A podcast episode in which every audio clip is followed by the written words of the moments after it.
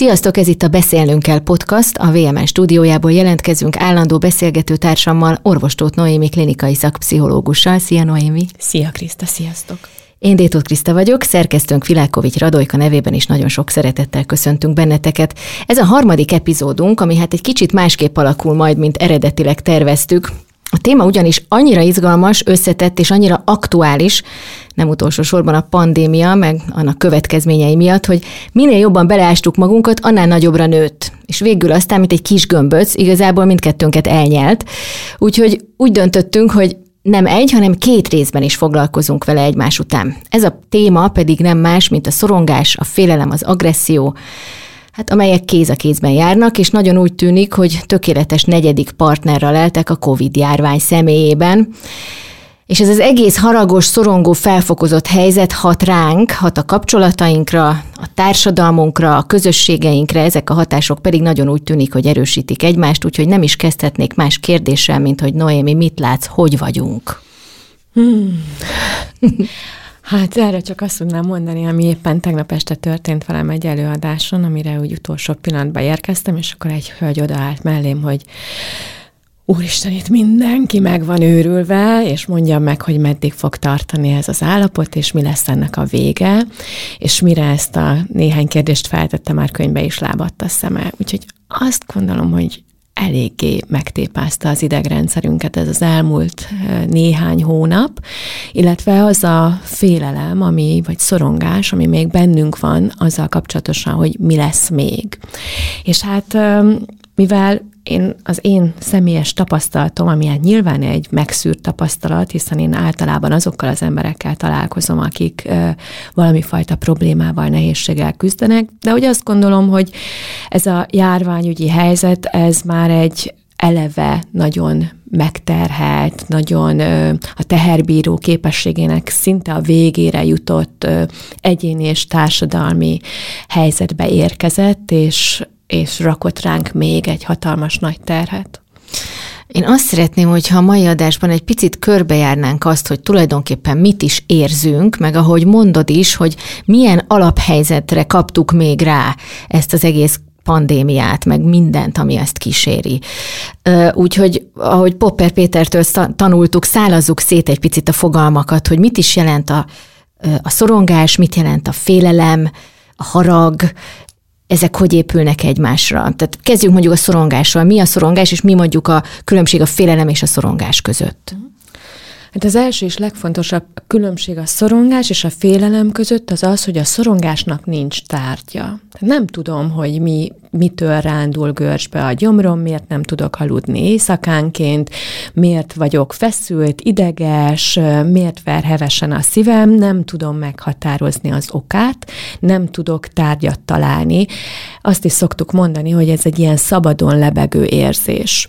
Szerintem, aki ilyet valaha érzett, az pontosan tudja most, hogy miről beszélek, hogy ez úgy átjár mindent, hogy ott van velünk, úgy, úgy, mint hogyha egy ilyen kicsit ilyen ködös, fátyolon keresztül látnánk a világot, ez a kellemetlen rossz érzés, ez a ingerlékenységet okozó állapot, ez, ez mindig ott van, hogy nem tudjuk magunkról levenni. De érezzük is, nem? Tehát ennek vannak ilyen fi- fizikai kivetülése is, mit tudom én, gyomor, mint ha valami lenne a gyomor, gyomromban, valami kő, vagy valami hát szorítás. mindig megjelenik a testünkben is.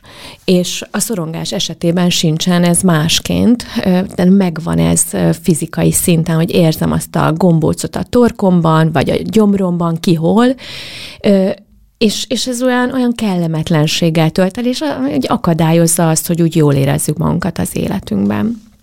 A félelem az már az az állapot, amikor megvan a tárgya. Tehát meg tudom mondani, hogy én ettől vagy attól félek. Mondjuk például most a beteg, attól, hogy beteg leszek, attól, hogy elkapom a vírust, vagy félek attól, hogy elveszítem a munkámat. Itt már pontosan meg tudom határozni a félelmemnek a tárgyát. De ez a kettő összefügg, és ennek a mélyén igazából egy nagyon fontos dolgot találunk, hogyha úgy elkezdünk ásni a mélyére, hogy akkor most honnan jön ez, mi okozza. Ez pedig a biztonság érzés elvesztése. A a biztonság és a bizalom, ugye ezek kéz a kézben járnak, de a biztonság egy olyan ö, érzés, ami nagyon, nagyon kell, tehát hogy nagyon kell nekünk azt, az az érzés, az az élmény, ez inkább egy ilyen élmény, hogy igen, tudom, hogy mi történik körülöttem, nem fenyeget engem semmiféle veszély, ö, vagy ha igen, akkor az egy olyan ö, típusú, amivel, én, amivel szemben meg tudom magam védeni. Szóval, hogy ezek ilyen nagyon fontos alapélmények kellenének, hogy legyen, és azért mondom, hogy egy megtépázott helyzetbe kaptuk ezt, mert a biztonságérzés hiánya az eddig is nagyon jellemző volt. A, nem csak a magyar társadalomra, hanem általában a, a modern emberi létnek ilyen szerves részévé vált a biztonságnak a hiánya. De mitől? A mitől? Hát, hát mitől? Mi mindentől? Mert annyi minden bizonytalan. Ahogy ha belegondolunk abba például, hogy mennyire ö, tudjuk biztosan előre jelezni mondjuk azt, hogy mi fog az életünkben történni, akár rövid, akár inkább mondjuk hosszú távon. Régen a szüleink elmentek egy, és most megint nem arról beszélek, hogy mert régen minden jobb volt, csak így mutatom, hogy, hogy a körülmények, a kontextus megváltozása, az hogyan eredményez plusz lelki terhet amivel persze majd megküzdünk, aztán gondolom, hogy évek, évtizedek alatt azért kidolgozunk valami olyan megoldásokat, amik segítenek ennek a plusz tehernek a kezelésében, vagy, vagy csökkentésében. Szóval, hogy régen kiszámítható volt egy életpálya, egy életút.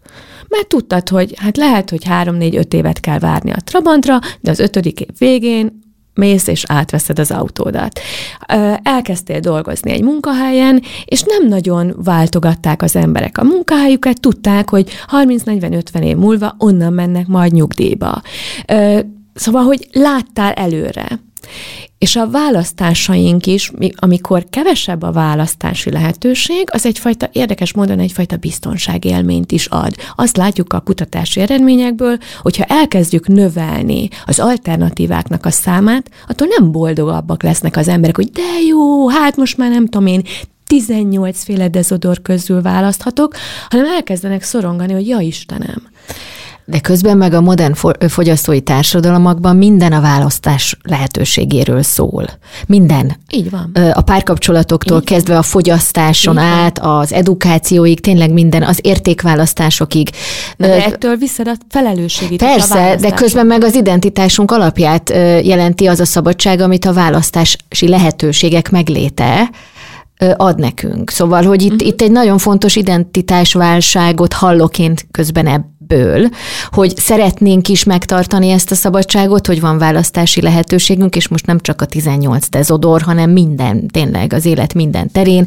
Ha nő vagyok, akkor választhassam, azt dönthessem el én magam szabadon, hogy, hogy milyen arányban szeretném a magánéletemet és a munkámat, a hivatásomat vegyíteni, és a többi, és a többi, hogy szeretnék élni a házastársammal, a gyerekemet milyen értékrendszerek alapján szeretném nevelni, stb. És, és tehát, hogy mint hogyha magunk magunk, ugye magunk idéztük elő gyakorlatilag ezt a válságot magunknak. Tehát, hogy elvettük a saját biztonságérzetünket, ha jól értem. Hát ez az elvettük, vagy elvétetett.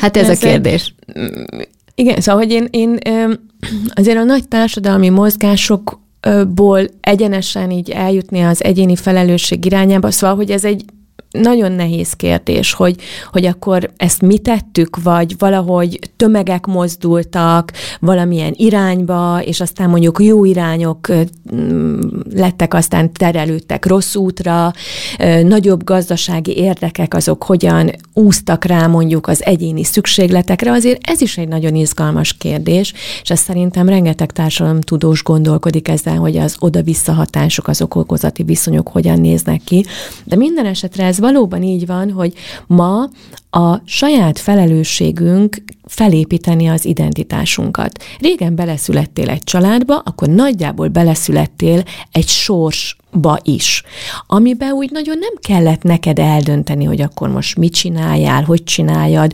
Mm, viszonylag korlátozott volt a, a játék lehetőséged, ami persze okozhatott sok frusztrációt, de közben a felelősséget nem kellett vinned. Ma meg tényleg annyi döntéshelyzettel szembesülünk, amivel korábban soha nem, nem kellett ö, megküzdenie egy embernek. És megint mondom, nem arról van szó, hogy régen jobb volt, de ez a fajta megterhelés, ez a fajta pszichés teher, ez nem nyomasztotta az ember vállát. Mert most az, az identitásunkat igen, ilyen apró darabokból építjük fel. Mert az identitásom része, hogy mondjuk maradok egy elromlott házasságban, vagy nem maradok. Én vagyok az, aki kitart, vagy én vagyok az, aki bátor vagyok, és kilépek. Szóval, hogy ez akkor hogy is van. És mi van akkor, hogyha lépek, és aztán utána ez a lépés milyen következményekkel jár. Nagyon sokszor a következmények kiszámíthatatlanok, és éppen ezért nehéz a döntés, mert úristen, most mi van, hogyha lehorgonyzok X meg Y mellett. Hát akkor ugye a sok más alternatívát pedig elengedem az életemből, de jó nekem, hogyha őt választom. A következmények majd olyanok lesznek, amilyenekre én számítok, vagy éppen lehet, hogy életemnek a legnehezebb történetét indítom el ezzel a választással. És hát ez persze, hogy egy pszichés terhet jelent, hiszen folyamatosan a biztonságommal játszom, mert nem tudhatom, hogy az a döntés, amit éppen ott és akkor meghozok, az meghozza majd azokat a következményeket, odafut-e ki, ahova én szeretném, hogy kifusson, vagy nem. Gondolj bele, a gyerekednek választasz egy iskolát. Hát, lehet, hogy, lehet, hogy éppen rosszul döntesz, és aztán utána talán egy rossz útra terelődik a gyereked, és akkor mi lesz az ő élet? Igen, meg, meg azon gondolkozom, amit ahogy mondod, hogy, hogy és, és ezek még csak idézőjelben csak a, a négy fal közötti választásaink, és akkor ott van még a, a, a külön, az identitásunknak a, a kivetülése, az, amit megmutatunk magunkról, és ebben a két epizódban erről is fogunk sokat beszélgetni, hogy, hogy hol mindenhol fogalmazzuk meg magunkat, és annak a gondolatainknak, az identitásunknak, a szenvedélyünknek, a, a, a kritikáinknak, a véleményünknek mekkora platformot adnak a közösségi média felületek, hogy ott online, az online terekben hogyan hatunk egymásra, és, és tehát, hogy mondom, amit most mondtál, mondtál, az ugye a négy fal közötti döntéseink és identitás kérdéseink, és akkor ott van még az, hogy mondjuk a hivatásunk kapcsán, hogy én például ugye vállalkozó vagyok, viszek egy 15-20 fős vállalkozást, amely szépen növekedett itt az elmúlt öt évben, és akkor egyszer csak, amikor egy jó startup, van egy, most olvastam azt, hogy van minden startupnál, vagy kezdő vállalkozásnál, dinamikusan fejlődő vállalkozásnál az, hogy az első három, négy, öt év után van egy ilyen messy middle, ami azt, ez egy angol kifejezés, ugye, ami a, a mondjuk a, a zűrös közé, középidő. Mondjuk egy ilyen vállalat életközepi válság amikor, amikor már a vállalatod elkezd ö, nagyként viselkedni, de még a, de, de te még ja, startupper még vagy, kicsi, és még a fejedben még úgy vezeted a vállalatot. Szóval most ez csak egy személyes példa arra, hogy, hogy pontosan az történt, amit te is mondasz, hogy ez az egész COVID helyzet, ami minden nyunkat, minden vállalkozót, minden alkalmazottat és minden cégvezetőt is zsigerig érint, és elbizonytalanít és félelmet kelt, ezt megelőzte már egy, egy, egy bizonytalan, tehát hogy egy olyan növekedési pályán voltunk, ahol pont elkezdtünk lelassulni, és lett egy csomó felnőtt problémánk. És akkor erre most jött ez a mostani helyzet, úgyhogy, úgyhogy igen, abszolút érzem és élem ezt a, én is ezt az elbizonytalanodást. A kérdés az, hogy hogy jön ide a harag, hogy jön ide az, az indulat, és hogy jön ide az, hogy ebből elkezdjük bántani egymást. Mert az, hogy szorongunk és félünk, ezek természetes emberi érzések. Hogy jön ebből és az a agresszió? És a düh is természetes emberi érzés. Az hat alapérzelemnek az egyike, az a düh.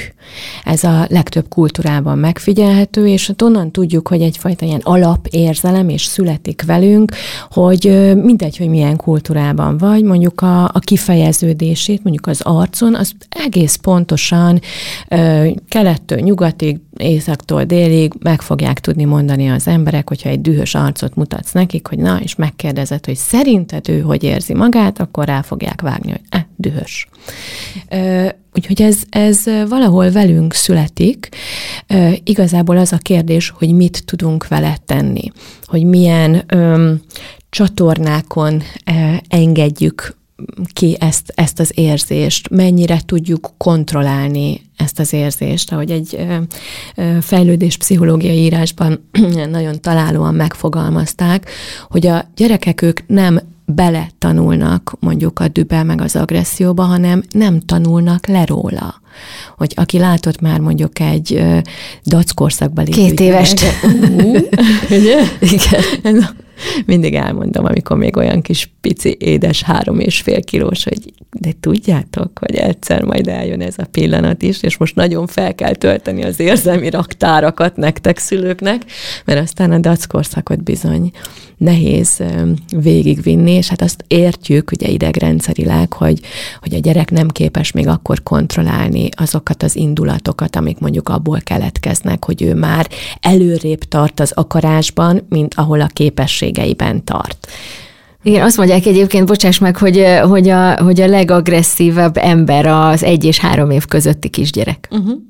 Pont ezért. Igen, mert hogy a kontrollfunkciók még nem alakultak ki, és ezért nagyon fontos, hogy szülőként hogyan reagálunk ezekre a dükitörésekre, hogy, hogy milyen, mit lát tőlünk a gyerek, hiszen a gyerek abból is tanul, ahogyan mi rá reagálunk. Hát sőt, igen meg nyilván a környezetből. Ez, egyébként ez egy, mindig egy ilyen nagy kérdés a pszichológiának, hogy azok az emberi viselkedések, reakciómódok, amiket látunk, az, az egy ilyen hozott anyag, a velünk született, genetikailag meghatározott, illetve, hogy esetleg tanuljuk, azt tanuljuk, és hogy ez hogyan, milyen arányban van jelen. Ezek nagyon fontos kutatások, hogy, hogy világossá váljon számunkra, hogy mi is az ember valójában, hogy milyen lények vagyunk mi, eleve jók, vagy eredendően gonosz lények.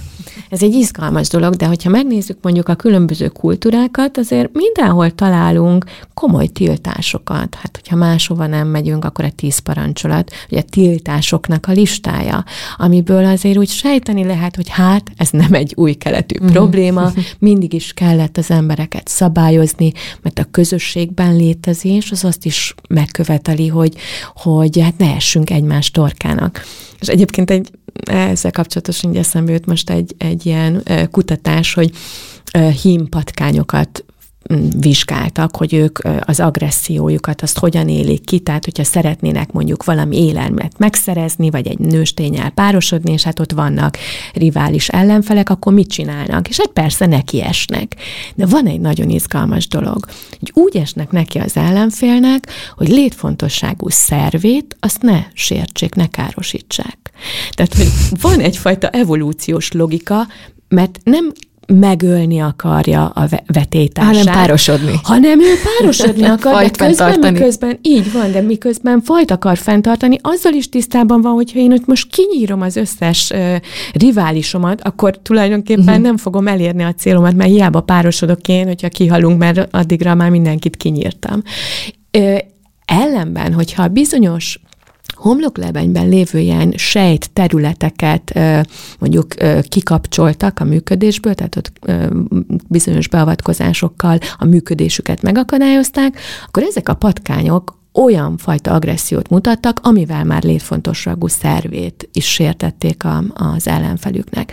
Szóval, hogy ez is azt mutatja, hogy azért ez nagyon jól ki van találva, hogy nyilván törekszünk mindannyian egyfajta egyéni boldogulásra, de közben van bennünk a legtöbbünkbe, ezt azért hangsúlyozni kell, hogy van, akiben ez nincsen, de a ö, legtöbb emberben ott van az a működés, hogy azért csak annyira bántsalak, hogy az ne okozzon olyan, mm, nem tudom én, végzetes károkat benned. Az önkontroll kérdés, akkor itt azért elég fontos, hogy ugye azt mondod, hogy, hogy az, hogy dühösek vagyunk, hogy haragszunk, hogy indulatosak vagyunk, és ez így jön bennünk, bugyog föl, az tök természetes, kérdés az, hogy mennyire tudjuk kordában tartani, kontrollálni, és milyen megküzdési mechanizmusaink vannak.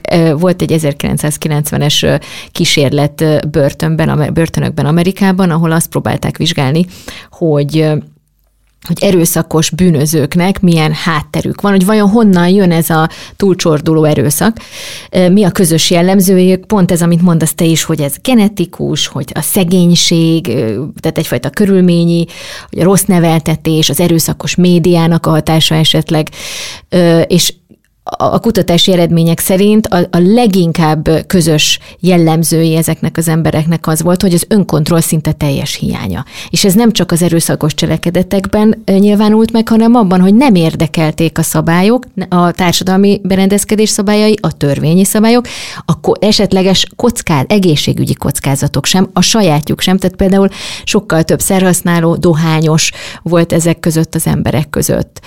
Tehát itt is azt mondta, hogy az önkontroll a kulcsa van, ennek. A kontroll funkció, ahogy mondtuk, ugye a három éves, aki, aki nem törődik azzal, hogy akkor anyukájáról mit fognak mondani, amikor a boltban eldobja magát, mert neki igenis kell az a kindertojás. A kérdés az, hogy hogyan és miért nem alakul ki, vagy sérül az az önkontroll funkció. Erre Péter Fona, egy, egy magyar származású kutató azt mondja, hogy ennek a hátterében a mentalizációnak a, a hiányosságát kell keresni. Ugye a mentalizáció az, az, ha nagyon egyszerűen akarjuk mondani, az azt jelenti, hogy magamat kívülről látom, a másikat pedig belülről. Ugye ez mit, mit is jelent tényleg, hogy Te látom, hogy én hogyan viselkedem, és a másik bennem mit lát. Tehát ha fenyegetően lépek fel, akkor nem csak a, a saját ö, érzelmi állapotomban vagyok benne, hanem azt is, arra is rálátok, hogy én a másikat megijesztem. És erre nem mindenki képes. Ugye, és a mentalizáció során ö, ugye olvasom magam, olvasom a másikat, és ezt a két információt össze tudom kapcsolni, és aztán ez fogja szabályozni a, az én viselkedésemet, a, a, az érzelmi kommunikációmat, egyáltalán azt, hogy, hogy mi történik abban a helyzetben. Ők egyébként azt mondják, hogy ha ha akik mentalizációval foglalkoznak, és ezzel az hát viszonylag új megközelítésével az emberi működésnek, hogy ha, ha minél többen tudnánk jól mentalizálni, és eljutnánk odáig mondjuk, hogy, hogy ez menne ilyen készségszinten az embereknek, akkor kiürülnének a börtönök mert nem tudnálak bántani, ha tudom, hogy neked az fáj. Sem szóval, sem tettel, sem, sem azt nem tudnám megtenni, hogy, hogy téged nem tudom én olyan kellemetlen helyzetbe hozlak, ami neked rossz, hogy én nem tudom én az autód mellett elmegyek és húzok rajta egyet, mert aj, ha neked van, nekem miért nincs, akkor most okozok neked egy kis kárt.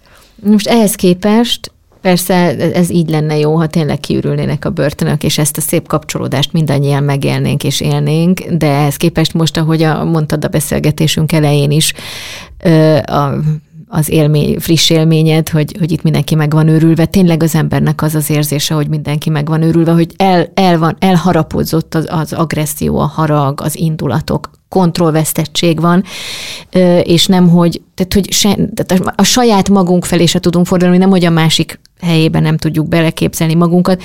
Engem az érdekel, hogy ezt egy picit ez, ez, ezt vizsgáljuk meg, hogy hogyan hat a harag, egy ilyen állandósult haragállapot, vagy düh állapot, hogyan hat a viselkedésünkre, a kommunikációnkra. Hát nyilván indulatosabbá válunk, fekete-fehéren kezdjük látni a világot. Ez egyszerűen a, a, az asszociációs képességünket, tehát az, hogy finomságokat is lássunk, hogy mondjuk egy gondolatból több gondolat irányába el tudjunk jutni, és ennek következtében higgadtabban, nyugodtabban, elemzőbben tudjunk egy helyzetre reagálni, ez mondjuk ilyenkor nincsen.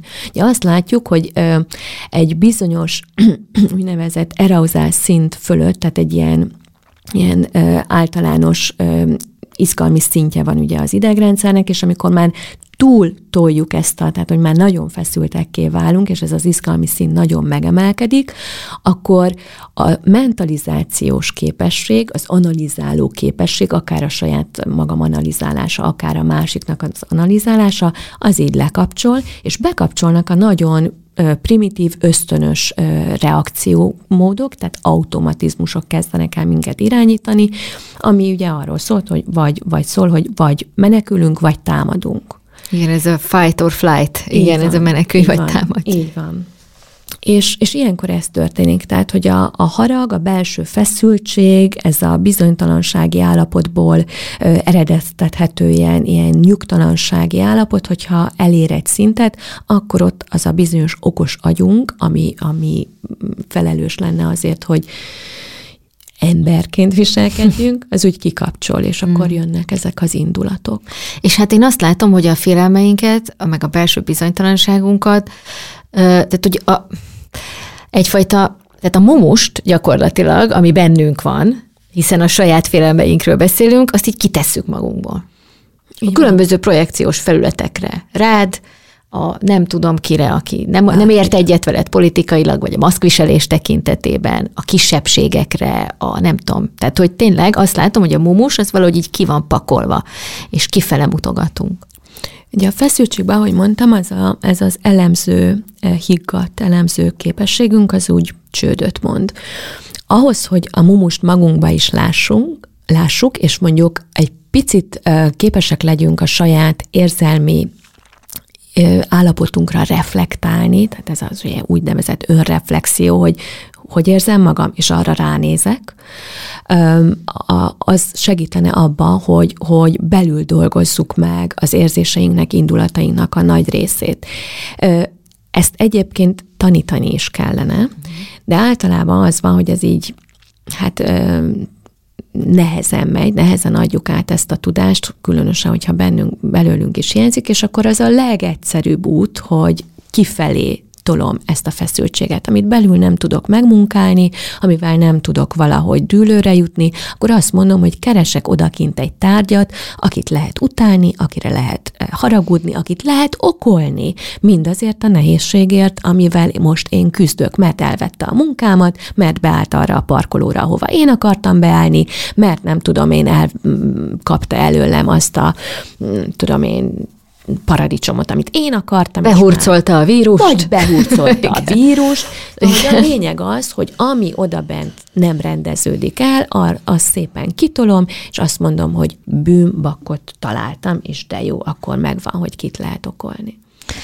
Um, hát nem tudok most nem arra asszociálni, ami itt az elmúlt években körülöttünk történik, a közterületeken, a, a közbeszédben, a, a közterekben, a, arra a fajta kommunikációra, amelyet aztán szépen én legalábbis úgy látom, hogy átvesz a társadalom is, és amely teljesen át van itatva pont azzal, amit te is mondasz, egy ilyen elbizonytalanító félelem kommunikációval, hogy valahogy nekünk állandóan mindentől, vagy különböző, megmondott, vagy belül megtalált dolgoktól, és kivetített dolgoktól félnünk kell ez hát, miért idézőjelben jó, vagy haragudni valakire, kell? Aki, Igen. aki nekünk rosszat okoz, aki a mi, um, tudom én, kárunkra van, és, és árt nekünk. Ugye a, a, a dű, a félelemkeltés, és aztán utána uh, annak a, arra, az arra való rámutatás, hogy na ki is okozhatja ezt a félelmet, ott már a dű váltódik ki. Hát ez egy nagyon, nagyon ősi uh, bevett gyakorlat, hogyha tömegeket szeretnénk befolyásolni egy bizonyos irányba hogy rámutatunk, hogy ne nézd csak, na ők azok, akik okozzák a, azt, hogy, hogy neked most ilyen rossz. És akkor elindulnak az indulatok. Ugye amikor az emberben ilyen szorong, amikor az ember ilyen szorongatott állapotban van, akkor ahogy mondtam, ilyen fekete-fehér gondolkodás erősödik meg benne. És ilyenkor nagyon érdekesen megerősödik az is, hogy a külső csoportot még negatívabbnak látjuk. Ez egyébként egy ilyen evolúciós történet, hogy a saját csoportunkat általában jobbnak, okosabbnak, tehetségesebbnek, szebbnek, rátermettebbnek, akármilyenebbnek, de mindenképpen pozitívabbnak értékeljük, mint a külső csoportot. És ezt gyönyörűen ki lehet ö, használni, különösen feszült helyzetben, mert olyankor tényleg az van, hogy hát mi vagyunk a jók, és mi tudjuk jól, és az teljesen mindegy, hogy mekkora ez a csoport, de itt van egy, ez egy ilyen kohéziós erőt is jelent, a mi érzést erősíti, hogy uh, igen, akkor mi összetartunk, megtaláljuk azokat a pontokat, amiket, amik összekötnek, míg a külső csoporttal kapcsolatosan ugye a negatív irányba tolódik el az észlelésünk, meg a, a, a, az, ahogy őket értékeljük, az értékelő viszonyulásunk, és akkor őket még rosszabbaknak, még tehetségtelen, még gonoszabbaknak látjuk, még inkább azt érezzük, hogy, hogy velük szembe nagyon markánsan meg kell magunkat védeni. Egy szomorú, szomorú vagyok. Tehát, hogy hallgatom ezt, és, és bologatok belül, meg csak azért nem bologatok kívül, hogy ne csináljak felesleges hangokat itt a stúdióban, de szóval, hogy igen, mert, mert azt látom, hogy, hogy azáltal, hogy nyilván, és ez nem csak Magyarország, de tehát a politika, a, a, a, a döntéshozók, a, a hatalommal rendelkező többségi ember, mondjuk inkább így, az tényleg évszázadok óta, ősidők óta használja ezt a fajta düht, ezt a fajta félelemkeltést, haragkeltést, agresszív kommunikációt adott esetben ö, eszközként. Egyszerűen politikai eszközként, és, és, és egy picit sajnálom, egy picit nagyon sajnálom azt, amit az előbb mondtál, hogy ezt meg lehetne tanítani, magunkban feldolgozni a haragot, a feldolgozni a dühünket, az indulatainkat, de hogy ez, ez nekünk nem lett, nincs megtanítva. De hát ki tudna, a szüleink, az, a, az iskola, a, ki, ki, hol, hol tudnánk magunkra szedni azt a képességet, akár már felnőttként is, hogy ne álljunk ilyen eszköztelenül a befolyásolás előtt. Mhm. Hát igen, a szülők, a, a, az iskola, azok a közösségek, ahova tartozunk, ahogy az ember emberként, igazán humánus emberként működni, azt egy másik valakitől tudja megtanulni.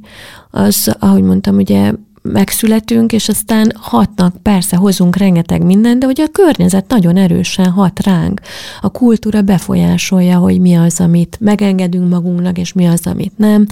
És ahogy mondod, igen, ez egy, ez egy komoly politikai eszköz, hogy felkeltjük a, a, az indulatokat, de egyébként, ha látod, ez, ez mikro és makro szinten is ugye megjelenik, hát egy osztályközösségben is micsoda kirekesztések tudnak megindulni, és itt nagyon érdekes, hogy hogyan reagál rá mondjuk a, a tanári kar, a felnőtt, a, a szülő, hogy összefognak-e, egyáltalán észlelik-e, ugye?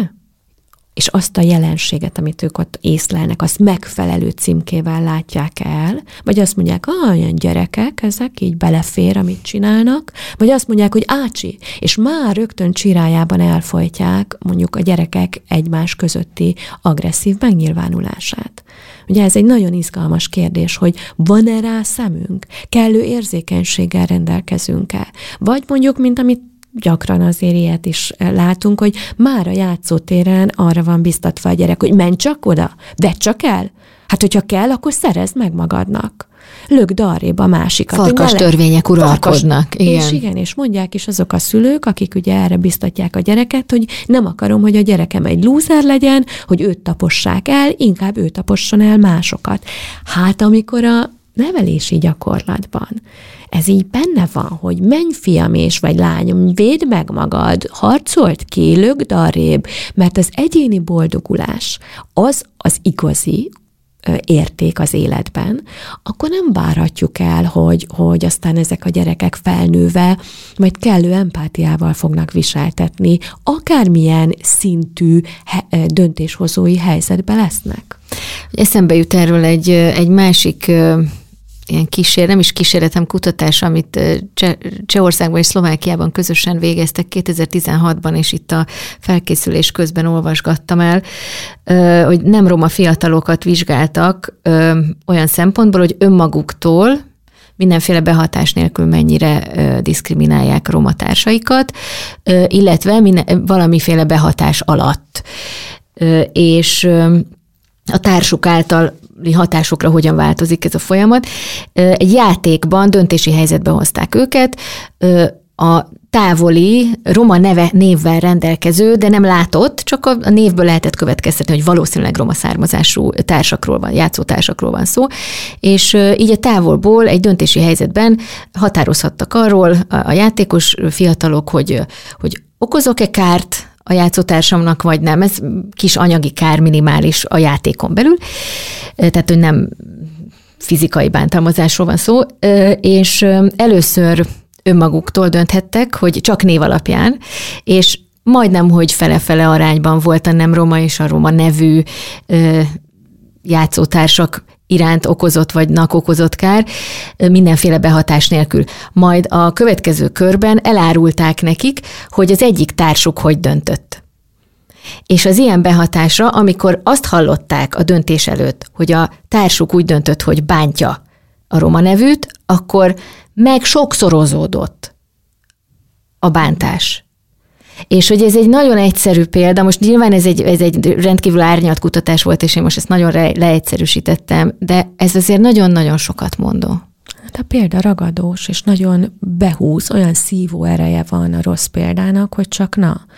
Egyébként a jónak is tud lenni mm-hmm. szívó ereje, csak hát Ugye érdekes ez, hogy, hogy mit gondolok a másiknak az agressziójáról, dühéről, hogy ez is egy ilyen kutatásban derült ki, hogy hát azért bár nem mondjuk ki, de valahogy tudat alatt azért úgy, úgy még szimpatikus is, hogy nézd már, valószínűleg erőt, dominanciát asszociálunk ezekhez a, ezeknek a, a, ezekhez a viselkedésekhez, és hát ugye az, az azért szintén egy ilyen velünk született dolog, hogy a hatalomhoz azért úgy szeretünk közel kerülni, hát egy kicsit olyan, mint, a, mint az éjjeli lepke a fény körül kering. Hát ki mennyire, meg ki, ki milyen hatalomhoz, de igen, per, értem, nem persze, csak igen. De Bocsánat, az a kimondatlan asszociációk. És hogyha megfelelő szocializációban részesültünk, akkor gátat tudunk szabni, és tudjuk azt, hogy milyen dominancia és milyen erő az, ami minket vonz. Hát, ez semmit. Ami, igen, és amúgy tök, tök érdekes, azért, azért lettem ilyen izgatott, mert hogy ez most eszembe jutott az, hogy,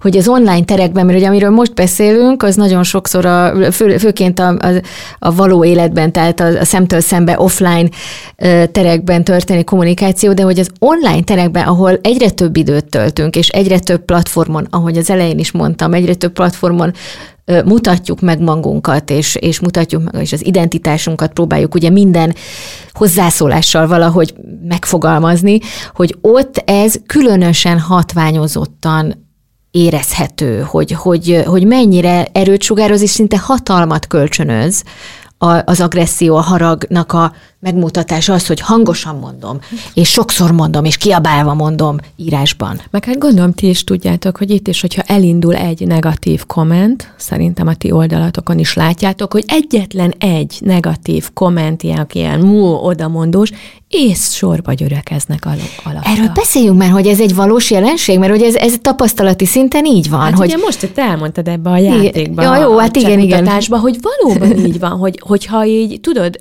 egyszer csak így kinyílik és ö, a, a, a szelep, és azt mondja, hogy ja, hát ezt lehet, hát itt már valaki előttem megtette, akkor azonnal csatlakoznak hozzá, és nagyon sokszor ugye kiderül, ö, hogy el se olvasta a cikket, fogalma nincs, hogy kiről beszél, de olyan indulatok szabadulnak el, amiről így áll az ember, és azt gondolja, hogy Jézusom, ő most így ő kicsoda, meg hogy él. És hogyha így belegondolsz, akkor egyébként lehet, hogy a tejberist készítette el előtte a családjának, és hogy aztán leült, és a kedves és gondoskodó valakiből vált egy olyan emberi, aki élve lincselne legszívesebben, mert, és, és az okot lehet, hogyha úgy elkezdenénk boncolni, ő maga se tudná, hogy miért is. Na beszéljünk akkor egy kicsit arról, hogy hogyan hat ránk a közösségi média jelenlétünk. Most tényleg, mert hogy ugye ígértünk két epizódot ebből, és most látom, hogy, hogy még van egy kis időnk azért ebből is, hogy menjünk bele egy picit, aztán majd a második részben különösen a, a COVID tükrében, meg a pandémia tükrében szeretnék erről még, még mélyebben beszélgetni, de hogy hogy is hat a, a közösségi média jelenlétünk, illetve az ottani kommunikációnk arra, amit érzünk, meg ami, és viszont. Uh-huh. Ugye a közösségi médiával kapcsolatosan nekem az egyik leg, mm, tehát az alap, ahonnan én általában indulni szoktam, az, az úgy hangzik, hogy kaptunk egy olyan eszközt, amit egyáltalán nem tudunk jól használni, viszont ez az eszköz, ez bőven kihasználja, és ragyogóan kihasználja az emberi idegrendszernek a működését. Mondjuk például azt, hogy függővé tesz minket hogy, hogy már eleve a megalkotásakor az egy nagyon fontos és markáns kérése volt a, a megrendelőnek, hogy tedd függővé a felhasználót. És igen, valóban azok a kis dopamin fröccsök, amiket kapunk, amikor tekerjük a különböző ilyen média felületeket, azok, azok ö, azok egyszerűen oda vonzanak minket, hogy szintén kutatások mutatják, hogy hogy körülbelül 10 percenként ráfrissítünk ezekre az alkalmazásokra. Ugye átlagosan. Hát ez Na nagyon kemény. ha, ha ez az átlag, ugye akkor az azt jelenti, hogy vannak, akik még gyakrabban. Hát meg éjszaka csak nem csináljuk, alvás közben, úgyhogy nem csináljuk, az úgy kiesik, bár azért olyat is hallottam, hogy ha egyre rosszabbul alszom, és akkor felkelek, és akkor ránézek, és ha már ránéztem, elkezdem még, még, még hmm. tekergetni, és azon kapom magam, hogy másfél órája nem alszom. Szóval, hogy nagyon keményen beavatkoznak az életünkbe, kihasználják a, a működésünket, és azt azért nem szabad elfelejteni, hogy annyira ilyen, hogy ne szálljunk el magunktól, mert a, a modern ember fejében mégiscsak egy kőkorszaki elme lakik. Hogy, hogy ezek a működések, ezek, ezek nem sokat változtak az elmúlt évezredekben, és közben megkaptunk egy ilyen kvázi fegyvert a kezünkbe, amit magunk elé ellen is fordítunk, anélkül, hogy tudnánk róla, és tudjuk a környezetünk felé is fordítani, ami egy elég elkeserítő dolog. Ugye az, hogy mi emberek egymással hogyan viselkedhetünk, e, ezt évmilliókon keresztül finomította, csiszolta a természet. Tehát pontosan tudjuk azt, hogy ha egymásra nézünk, hogyha egymáshoz közel vagyunk, akkor mi az a kellő távolság, amit tartanunk kell, kivel mennyi ez a távolság, hogyan jelezzük azt, hogy én nem akarlak téged bántani, barátságos szándékkal közeledem feléd, vagy éppen hogyan jelezzük azt, hogy itt elég, és ezt ne csináld. Erre ez ki van találva. Minden kis arcizmunk, ilyen kis mikromimikák, azok, azok jelzik a másiknak, hogy hogy vagyok én, hogy van ő, és akkor megy egy ilyen folyamatos, ilyen, ilyen finom hangolása a kapcsolatnak. Hát ez az online térben nincsen. Hát ott nincs finom hangolási lehetőség. Ott az van, hogy, hogy minden kontrollálatlanul tud jönni. És az éppen aktuális érzelmi állapotunk nak megfelelően már zúdíthatunk bárkire bármit, anélkül, hogy mondjuk a másiknak egy mm, nem tudom én, összehúzott szemöldöke jelezhetné felénk, hogy na, na, na, figyelj csak, ezt a hangot már velem ne szerintem most nyugodjál le, hiszen a reakciók sem feltétlen azonnaliak, ugye, ahogy mondjuk egy mimika az azonnali tud lenni egy, egy ilyen párbeszédben, mint ahogy mi most egymással szemben ülünk, hogy a másodpercnek a tört része alatt te érzékeled, hogy én hogy vagyok, és már ahhoz igazítod a saját viselkedésedet. Na most ez az online térben nincsen, nem látom a másikat. És itt, itt megint ugye, hogy, hogy mit jelent nem látni a másikat, a maszk, maszk használattal mm. kapcsolatosan yeah. vizsgálták ezt is, hogy ha el van takarva az arc, az arcnak egy jelentős területe, ugye a száj és az orr, és itt az arc arci rész, akkor az, az mennyire elbizonytalanítja az embereket, hogy most akkor a másik mit érez, mit gondol, mit akar, és ebből, a, ebből egy nagy bizonytalanság tud lenni, és hát ebből a bizonytalanságból... Még ráerősít a bizonytalanságra van, ez is. Aha. Van, akkor könnyen tud indulat ö, kialakulni. Aha. Egyébként te, mert ugye nyilván a, ez, a, a közösségi média felületek, ugye Magyarországon különösen a Facebook meg az Instagram a, a két legnépszerűbb, de mondjuk a Egyesült Államokban, Angliában, a Twitteren mennek a legdurvább politikai adokkapok, csatározások. De persze nem kell ahhoz politika, hogy összeugorjanak az emberek, majd a következő epizódunkban a, a, elég csak a koronavírus járványról járvány a környezetéből bármit bedobni a komment szekcióba, és azonnal, azonnal világháború lesz a, a hozzászólók között. Szóval, hogy használjuk azért ezeket a felületeket, és használjuk jóra is, hiszen, hiszen például a VMN tartalmai is, például ez a podcast is nagyon sok emberhez a Facebookon keresztül fog eljutni, vagy az Instagramon keresztül fogják tudni, tehát hogy van egy ilyen ambivalens érzése is az embernek, hogy, hogy rettenet, amit ott kap, és, és nem jó néha, már kinyitni sincs kedved, mert biztos, hogy valahol valamilyen agresszív kommunikációba fogsz belefutni, még akkor is, hogyha, hogyha te magad nem akarsz hozzászólni, vagy, vagy tényleg csak azért nyitod meg, hogy görges, ugye, 10 perc egészenként. Szóval, de közben meg, de közben meg társaságot ad, és közben meg például a Például a, a kiárási korlátozások idején nagyon sokat tett hozzá a a jól létünkhöz. Szóval van bennünk is egy feszültség ezzel kapcsolatban, nem? Hogy egyszerre szeretjük, és egyszerre félünk tőle, vagy viszolygunk. Ezt tudod milyen? Szerintem ez pont olyan, mint amikor a, a, az ősembernek így mondjuk odaadták volna egy a, a tüzet, hogy na tessék. És nem magyarázták volna el neki, hogy figyelj, ezzel meg tudod sütni az ételedet. Ezzel melegíteni tudod a barlangodat, hogy a, a gyermeked mondjuk ne fázon, ne fagyjon meg. Ezzel, ezzel ö, nem tudom én, olyan olyan dolgokat tudsz tenni, ami jó, de vigyázz, mert hogyha mindenhova oda lököd, akkor leégeted magad körül a területet, és aztán ott fogsz éhen pusztulni, mert minden azok a bokrok, amiről a gyümölcsöt gyűjtöd, azok az állatok, amiket megennél, azok el fognak pusztulni. Szóval, hogy picit itt tartunk szerintem, hogy ott van az eszköz a kezünkben, amit lehet jóra is használni, de ugyanolyan ö, ne, tehát a másik irányba is el lehet vele menni. És ez lenne egy nagyon fontos dolog, hogy ma már ugye ezt tudjuk, amikor elkezdtük használni tíz évvel ezelőtt nagyjából nem tudtuk, hogy ja, hogy ennek lehet káros hatása, és akkor mindenki örült. Hú, de jó, nagyszerű. És ilyen büszkén mondták a szülők, és amikor hú, már a gyerek ezt csinálja, azt csinálja a különböző kütyükön, ma már tudjuk, hogy nem kell annak annyira örülni, hogyha az a gyerek annyira tudja már, nem tudom én, két évesen is, meg akár egy évesen is már elindítani a YouTube videókat, mert ez nem biztos, hogy ez jó a gyereknek, ma már tudjuk. És ezzel a tudással kellene már valamit kezdeni. Mondjuk azt, hogy, hogy amikor személyesen tudom, hogy könnyen becsúszom egyfajta függőségbe, akkor azt mondom, hogy nem alszom úgy, hogy a telefonom ö, karnyújtásnyi távolságra van tőlem. Tehát elkezdek tudatosan viselkedni, és a 21. századnak a tudatosság egy ilyen kulcsfogalma kellene, hogy legyen, de nem csak úgy, hogy mondom, és tudatos, és tudatos, hanem csinálom azt, amit a tudatosság jelent. Nem csak elcsépelem ezt a fogalmat, hanem tényleg elkezdek úgy élni, hogy az ismereteim, amik már vannak, vagy amiket, amikhez hozzá tudok férni, azokat nem csak így a levegőbe, így jó, oké, rendben van, akkor tényleg írtak róla, olvastam róla, hanem elkezdem beépíteni a hétköznapjaimba.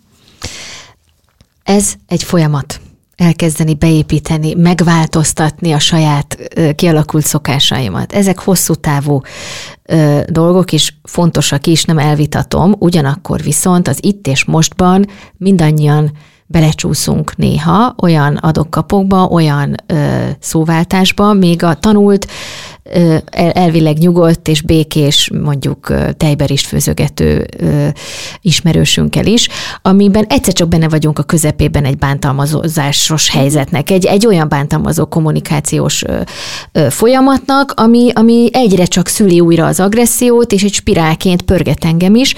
A kérdés az, hogy mit tudsz tanácsolni nekünk, a, akik mindannyian használjuk ezeket a felületeket, belefutunk az agresszióba, és néha óhatatlanul vagy éppen szándékosan, mert vannak olyanok is, akik provokálni szeretnének, mert ugye a mumust oda rakják éppen a mhm. komment szekcióba.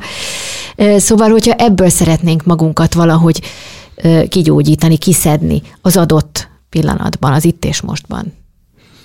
Hát nem tudok jobb tanácsot adni, mint a, a a korlátozás, hogy önmagunk korlátozása, hogy nem megyek bele, hogy miért, miért kell mindig mindenre valamit reagálni. Ugye vannak, akik ezt kényszeresen érzik, hogy valami történik velük, mm, hallanak valamit, vagy személyesen megélnek valamit, és azonnal ennek e, nyilvánosságot adnak.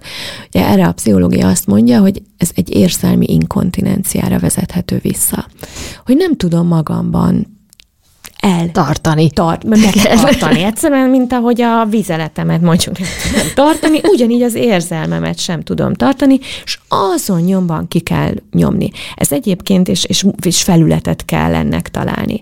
És egyébként ez, a, ez manapság egyre gyakoribb, hogy, hogy nem értjük, hogy te figyelj, ez a saját érzelmed, ezt emészd meg. Ugye nagyon sokszor egyébként régen hallottuk ezt a tanácsot, hogy jó, ez a számolj háromig, ez pont erről szól, mm. hogy picit nyugodj le, tartalmazd a saját indulatodat, és akkor várd meg, hogy ebből mi lesz, mert miközben így tartalmazod, talán el is kezdesz azon gondolkodni, hiszen már van ideje a, a, az agy kéregnek is, hogy bekapcsoljon, és mondjuk azokat a gátló funkciókat elkezdje működtetni, amik mondjuk megakadályoznak téged abban, hogy, hogy ingerülten viselkedjél valakivel.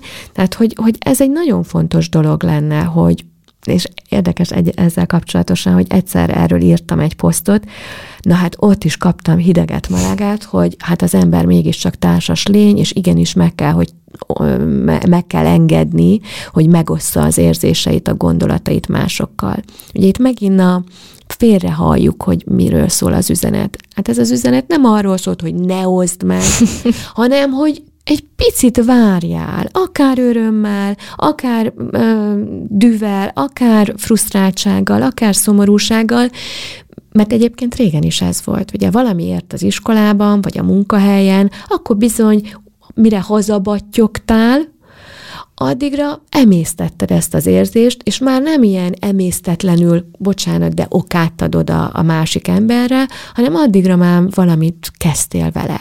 Most ebben a konstans jelenlétben elvész, hiányzik ez az idő, ez az emésztési idő, ez a megrágási idő. Na most, hogyha véletlen rádokádnak, vagy rád vizelnek, akkor, hogy folytassuk akkor már ezt a képet, a, és benne vagy ebben, akkor jó az, ugye annyiszor halljuk azt, hogy ne, ne halld meg, ne olvasd el, tedd meg, nem történté, felejtsd el, engedd el, stb. Ez egy reális elvárás? Hát... Magunkhoz? Figyelj, az a helyzet, hogy még egy, egy, egy ilyen online bántás is, amikor így nagyon belédelnek, vagy egy olyan mondatot írnak, hát az ugyanazokat az agyi területeket aktiválja, amik mondjuk a fizikai bántalmazáskor válnak aktivá. Tehát az, hogy oda jönnek hozzám, és egy jó nagy pofont kapok, vagy valaki ilyen nagyon bántót ír a, a közösségi média felületeken, az ugyanannyira tud fájni. Ahogy ez egy ilyen, én imádom egyébként ezeket az ilyen egyszerű tanácsokat, jaj, engedd el, hogyan? Hát ne viccelj már, hát az emberi működésemnek szerves része, hogy mindazokra az ingerekre reagálok, amik engem érnek. Nem tudok nem reagálni, hiszen ettől ez, ez segít engem a túlélésben, e, ettől vagyok ember, hogy, hogy veszem az adást, ha hogy így mondjam, és hogy a, azzal valamit nekem kezdenem kell. És ez az elengedés, hát ez, ez jól hangzik, de ez egy nagyon melós feladat, hiszen nem véletlenül látjuk azt, hogy mondjuk emberek, akik nagyon nagyon exponálódnak, nagyon erősen a nyilvánosság előtt vannak, hogy gyakran belerokkannak abba, a, amit kapnak anélkül, hogy, hogy mondjuk ők bármit tettek volna, és olyan bántásokban részesülnek hogy, hogy akár az öngyilkosságig viszik ezt a dolgot, vagy nem tudják ugye feldolgozni ezeket a folyamatos visszajelzéseket, reakciókat, és akkor mindenféle szerekhez nyúlnak, és elindulnak a lejtőn. És hát egy picit mindannyian, mindannyian ismert emberekké váltunk, mondom ezt én ismert emberként, de most értsétek ezt jól, hiszen mindannyiunk kurálunk magunknak egy, egy, egy kiállítást az életünkből. Hát ott van, hát megmutatom, hát közlöm, hát izé, tehát egy picit mindannyian. Ez az öt perc írném már most tényleg De tényleg, hát mondjuk öt másodperc, de akkor is.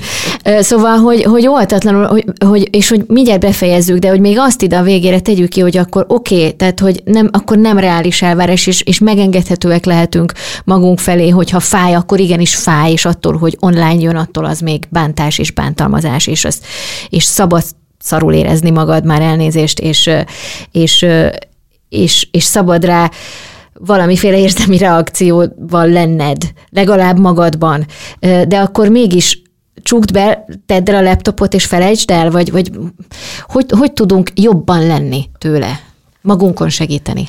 Hát úgy, hogy visszamegyünk azokhoz a már jól bevált módszerekhez, amit az ember, ahogy mondtam, évmilliók alatt így kikísérletezett, hogy élő kapcsolatokban tartódunk meg.